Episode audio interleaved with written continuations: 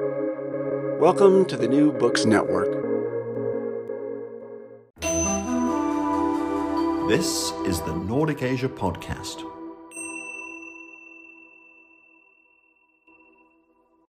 Welcome to the Nordic Asia Podcast, a collaboration sharing expertise on Asia across the Nordic region. My name is Satoko Naito from the Center for East Asian Studies at the University of Turku in Finland. Today, I'm grateful to be joined again by Dr. Hermann Aubié, Senior Researcher at the Center. He's returned to the podcast to discuss the geopolitics of microchips. Thanks very much for coming back again. Thank you very much for having me, Satoko. Something that potentially affected many of us, especially in the first year or two of the COVID pandemic, were these microchips shortages that was reported a lot in the media. What is the state of things now? Well, at the moment, there is still this ongoing kind of competition framing around the whole production of microchips. And of course, this is part of the broader Sino US rivalry narrative, which is basically the return of industrial policy in response to Beijing's own industrial strategy, which is about uh, bringing China higher up in the high added value chain of uh, production of microchips. And so, in this context, we can see that there are different kinds of microchips that have been used by different countries in Europe and in North America and East Asia. And there has been shortages as a result of the COVID-19 crisis and also the fact that people increasingly use digital tools to work. And there is this push basically to always use more and more frontier technologies like artificial intelligence and so on. And to do this, we need more microchips, especially the advanced kind of chips. And we realized during these last two years that Taiwan, for example, occupies a central place in the production of advanced microchips. And in Europe or in Japan, for example, where car industry is very important, there's been also a shortage of uh, microchips, but a different kind that is actually a bit less advanced and cheaper to produce, but still essential for maintaining the normal production of cars. And now, with the rise of electric cars, demand for the climate imperative, we can see that there is even more demand for chips, including the advanced ones. And that raises the question of uh, dependency towards Taiwan, but also China, which tries to produce a bigger share of those microchips. So, this is the, the big picture context that explains why it's now all over the media. So clearly, governments have an interest in controlling what they can of the global microchips industry. You've been looking in particular at policies announced by the Biden administration in the United States within the last year. What are these rules and regulations? Right. So on October 7th last year, Washington basically released these export control rules, and they target specifically the capacity of Chinese companies that are receiving state subsidies. And these companies have been trying to produce more and more advanced microchips of the kind that is produced so far mainly by Taiwan and South Korea. And because those microchips are essential for, for example, training artificial intelligence models or running data centers or even powering supercomputers. And this has applications, for example, in the military mm-hmm. uh, field it is understandable that in the US, because of its security guarantor role in world politics, there are growing concerns or fears about how Beijing could use this newfound computing power with advanced microchips with its army, its military, in order to develop more precise, for example, planning or logistics or even targeting of missiles and things like that. So there is this fear in the US. And in order for these export control rules to have some teeth, so to speak, it needs the support of other countries that are playing an important role in the global supply chain of advanced chips. And those countries are mainly Taiwan and South Korea, but also for some key components to make those advanced chips, Japan and the Netherlands in Europe, uh, and also Germany, they have important components or machines, equipments that are essential to produce these advanced chips. So Washington needs to coordinate the implementation of these export control rules if they want them to have a meaningful effect. And uh, basically, what it means is that the US government is returning to industrial policy strategy and they are subsidizing now the production of advanced chips in the US. And they do this in the name of national security and also commercial competitiveness in the mid long run. And the export control rules, they try basically to make it more difficult for China to upgrade its capacity to produce advanced chips because they rely a lot in this process on uh, US inputs, US, uh, for example, know how. And, and so the export control rules target not only the export of key components to China, but also, for example, people who are very capable in this sector are not allowed anymore to go to China to help Chinese Chinese companies to, to upgrade their technology. So the idea here is to kind of keep China somewhere in the low or middle range value of the supply chain and not let it access the higher value, which is concentrated in Taiwan, South Korea. And with these new rules and, and subsidies and tax breaks, you can see that there is an attempt both in the US and Europe to have also a share of this advanced chip production capacity on their own territory. I wanted to clarify. You mentioned that the US, for these regulations to have any teeth, that they need the support of other countries. So, do they have the support or no?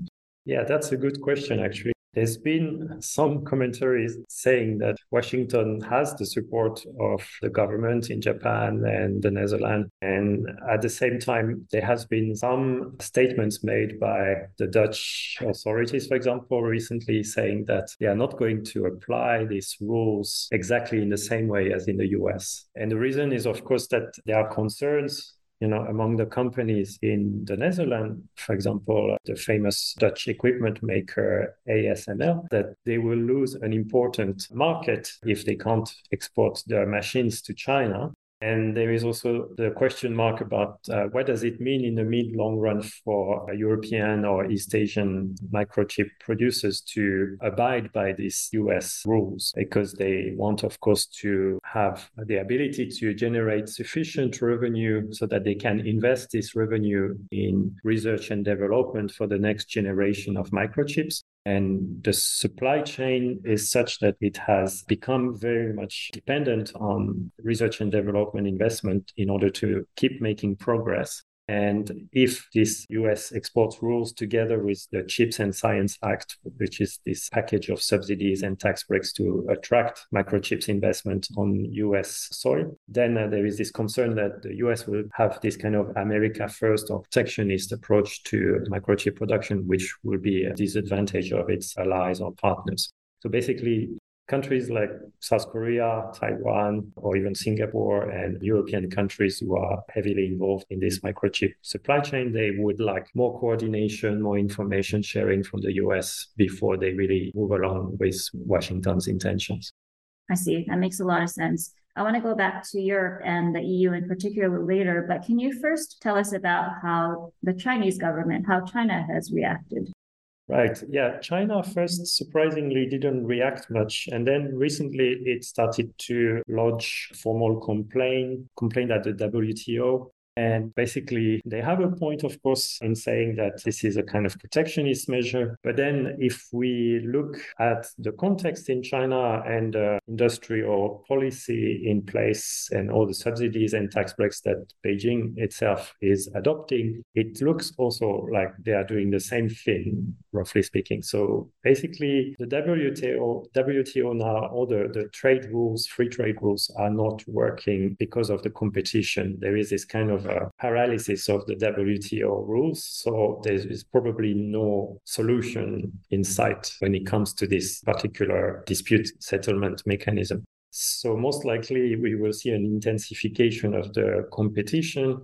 And then uh, China has also announced another package of large subsidies, and there have been signs of key players in the microchip supply chain in China coming together to try to, to weather the, the shock and the consequences of the US export rules. And some commentators argue that maybe China will be able to anyway upgrade its microchips production capacity by itself, or they may be able to find also some support from third countries who try to basically have it both ways, like continue to kind of abide with the rules from Washington, but at the same time develop a parallel kind of a supply chain that could provide what China needs. But this is still very much a pending kind of a question.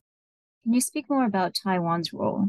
You've mentioned TSMC, so that's Taiwan Semiconductor Manufacturing Company. And you've mentioned that it produces a vast majority of advanced microchips. So obviously, that reality must create a big complication for the PRC for China. But what about Taiwan's government? What is their position? Yeah, that's a good question. Actually, the, the Taiwanese debate is about microchips policy is rarely reported in Western media. So mostly what we hear about the positioning of the, the main player in the Taiwanese microchip industry, which is the TSMC company, which is now the most highly valued company in Asia. And many people, I think, like me, have discovered this company through this recent crisis of microchip shortage and many, I think, also were surprised how prominent it is and how it managed over a couple of decades to become the world's leading manufacturer of advanced microchips.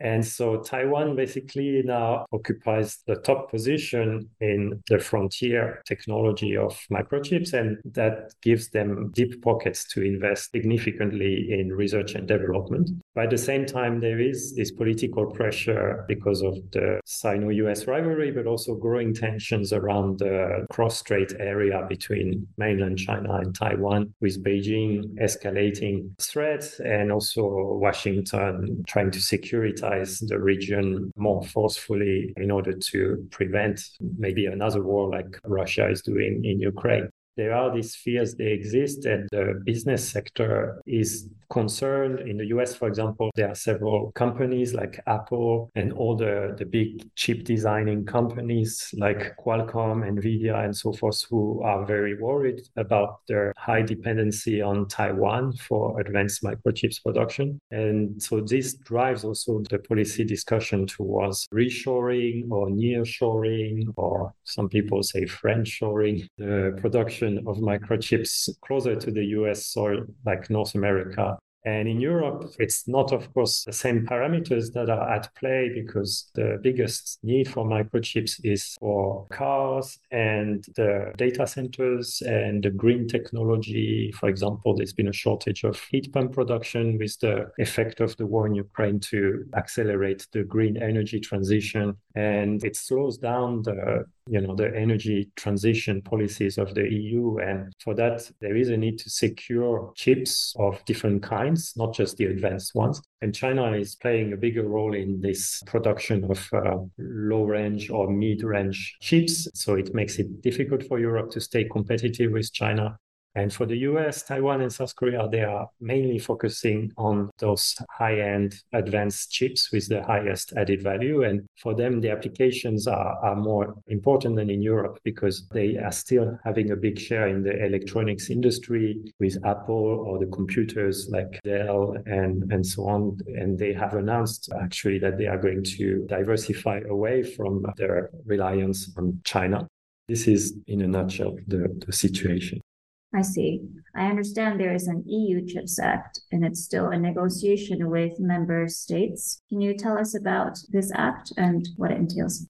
Well, this EU Chips Act is pretty much the equivalent of the Chips and Science Act of the US, except that the research and development part of this act is mostly funded through the existing research funding mechanism of Europe, like Horizon Europe, which is actually still under negotiation among member states. And it also includes subsidies. And here it's a bit difficult at the moment for member states to reach an agreement as fast as in the US because there are existing trade rules that are kind of constraining the ability of member states to coordinate, for example, their subsidies in, in a way that feels fair and equal for all member states. And that's the dilemma, in a way, of the tension between the, the competence of the European Commission and basically the, the competence of member states. It's not straightforward kind of coordination. There's been repeated attempts by the Commission and some member states to loosen the state aid rules, as they are called in Brussels, in order to enable, especially the large member states, to basically provide larger subsidies to attract investments from the leading companies like Intel in the US and also, of course, Taiwan, TSMC.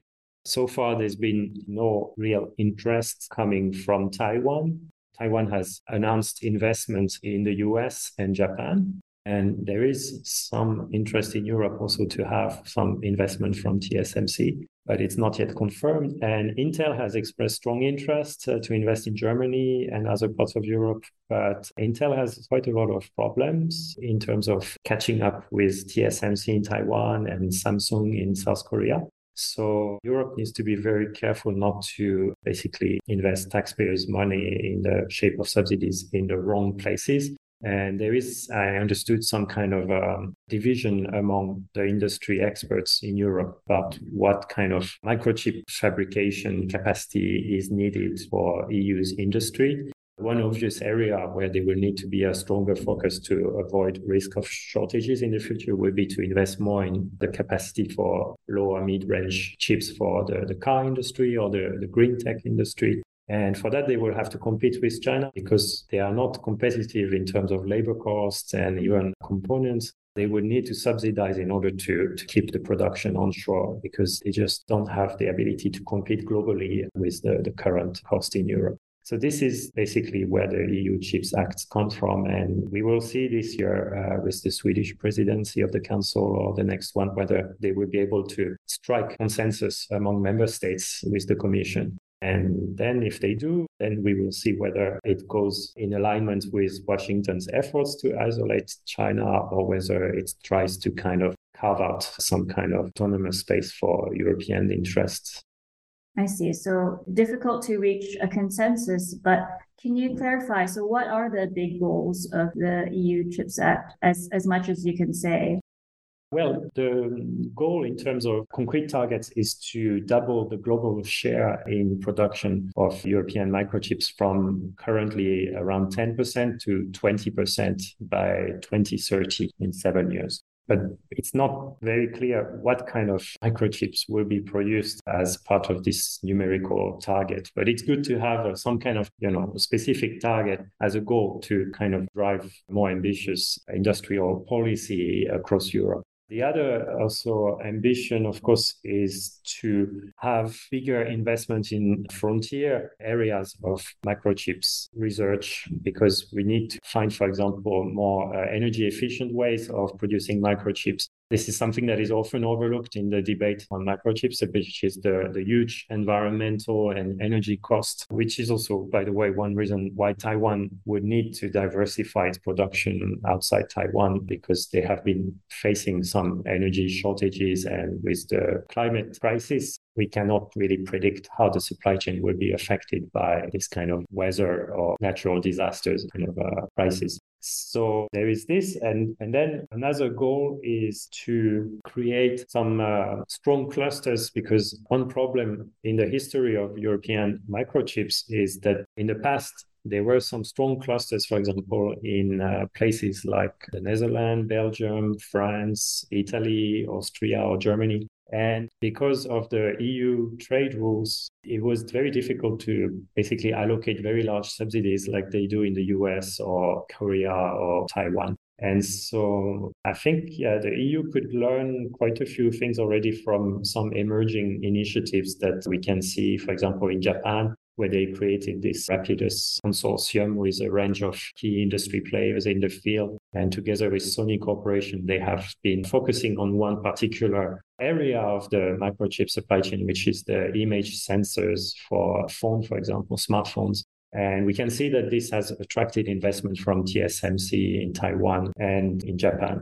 And we need to see also more coordination across OECD countries, and, and Washington needs to be a team player if they want their export control rules and their industrial policy, more broadly speaking, moving forward without creating too much tension among OECD members. And, and this is probably the only way to to make the competition with China more meaningful in the long run so that nobody feels really left behind by Washington's policies. And if the EU Chips Act enable the Commission and the member states to come together in a coherent fashion to implement an upgrade of uh, microchip production in key clusters, you know, in Germany or the Netherlands, or already as we see now in France and Italy, well, there might be some smaller or medium member states in Europe who might feel left out from these subsidies. And this, this is a concern that is shared also by some other countries like Australia or Singapore who don't have the capacity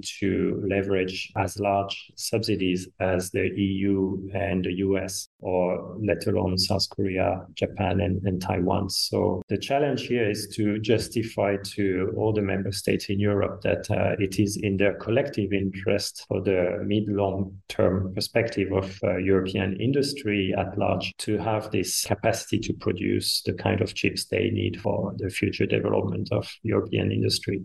And then the other goal, of course, is to have this ability to be prepared in case there is another crisis in the future uh, with uh, microchip shortage. And at the moment, I understood that there are, roughly speaking, two kind of positions about how, how to arrange this kind of preparedness. One is to have the European Commission centralizing its power by requiring member states to alert the Commission if they feel that their respective industries sense another microchip shortage crisis is about to happen. But then that will mean that the Commission will have this power to make this kind of procurement of microchips around the world on behalf of the member states and kind of stockpile them to basically have the ability to, to keep the European industry functioning. But some experts have uh, pointed out that this may be too ambitious because the global supply chain of microchips is so complex and difficult to predict that it would make more sense to delegate this kind of uh, function to the key industrial players themselves and ask them to develop this capacity for strategic oversight so that they can prepare for future shortages. The industrial players in the private sectors. Yes. Yes. Okay. Well, thank you so much for giving us insight into this very complicated topic. You've recorded several episodes, but last time you were here, you spoke about China's so called mask diplomacy. And once again, you've returned talk about a very timely topic with global consequences. So thank you so much for your time again. Thank you so much, Satoko. And to our listeners, thank you for joining the Nordic Asia podcast, showcasing Nordic collaboration in studying Asia. You have been listening to the Nordic Asia podcast.